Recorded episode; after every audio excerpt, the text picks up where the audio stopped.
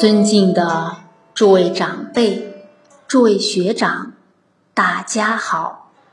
敦伦尽奋、贤协纯诚，第三个重点就是我们要有正确的思想观念，这样我们就尽到增长学生慧命的责任。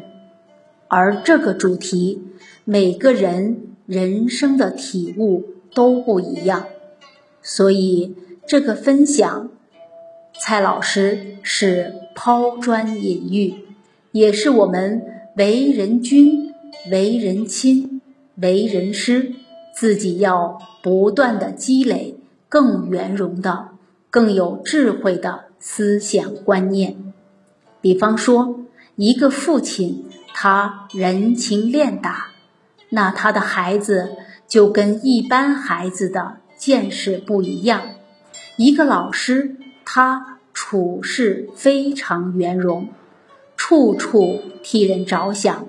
他的孩子跟他相处两年，绝对受他很大的影响。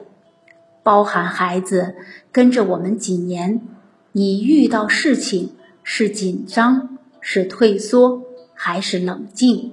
还是很果断的去面对、去处理，都有可能会发生。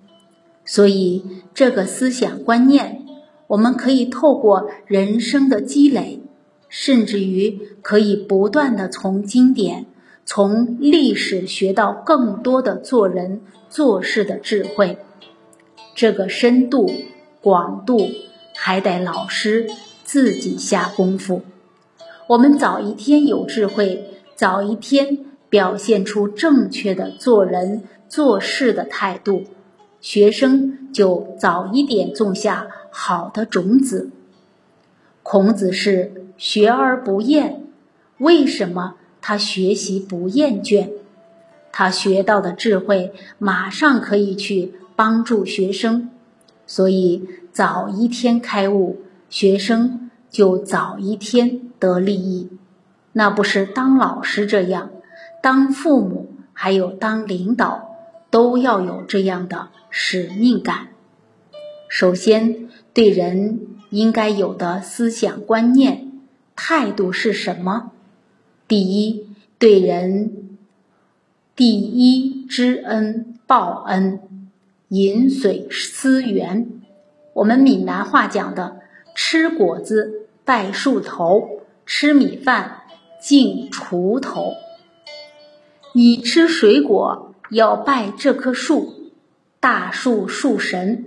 你今天吃米饭，你要感谢那个锄头，就是他们的耕耘才能有米饭。当然，这个意思也是要感谢农夫，感谢成就我们可以吃到米饭的一切因缘。那延伸开来，我们有四重恩，最重要的四个恩德：一、父母恩。为什么它是最重要的恩德？没有父母，怎么有我们的生命？尤其三岁以前，一把屎一把尿拉把我成长，怀胎十月的辛苦，临产，那个生产非常辛苦。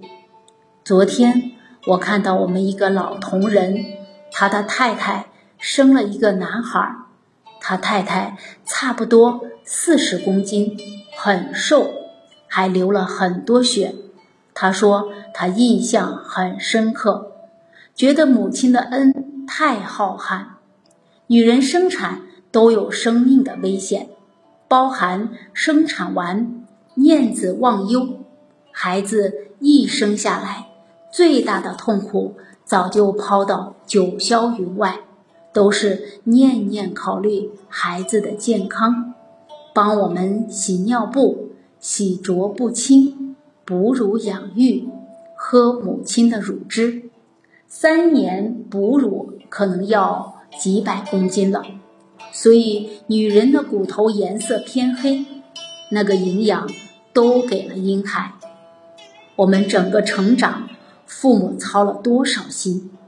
从我们的健康跟兄弟姐妹的相处，不懂事时常常打架吵架，那最伤父母。还有安全问题，自己当哥哥姐姐要特别注意弟弟妹妹的安全，不能带他们去游泳，很危险。真的出了什么意外，怎么跟父母交代？要爱护、保护好兄弟姐妹，包含读书，有没有友爱同学？有没有尊重老师？有没有用心读书？这个父母都得操心。包含工作，尊不尊重领导？跟同事能不能和睦？以后结婚还得操心。我们夫妻相处，孩子教育种种，所以母活一百岁，长忧八十儿，甚至于临终都还在为孩子着想。那知恩得要报恩，养父母之身，养父母之心，养父母之志，养父母之慧，在念父母恩。群书之要三六零里第八十二句：寥寥者讹，匪恶遗蒿。哀哀父母，生我劬劳。无父何户？无母何事？出则贤婿，入则泥质。父兮生我，母兮居我。抚我，触我，长我，育我，故我，负我，出入负我，欲报之德，昊天罔极。这段叙述最能让人回想成长过程中父母对我们种种的爱护。一开始就讲到那片长得很茂盛的植物。再近看一点，原来不是，是青蒿。人很多忧思的时候，往往看东西都看不清楚，因为心中充满忧思，竟把青蒿都看错了。因为他的忧思来自于回想父母的辛劳，所以哀哀父母，生我劬劳。可怜辛苦一辈子的父母，他们为了养育照顾我，劬劳就是劳苦憔悴。憔悴。当然，从父母的脸上，我们可以看到岁月的痕迹。母亲照顾孩子，踏出了孩子的人生，也送走了自己的青春，包含我们自己的父母。父生病是为子劳成疾，父亲在我们心中非常高大。为什么父亲会生病？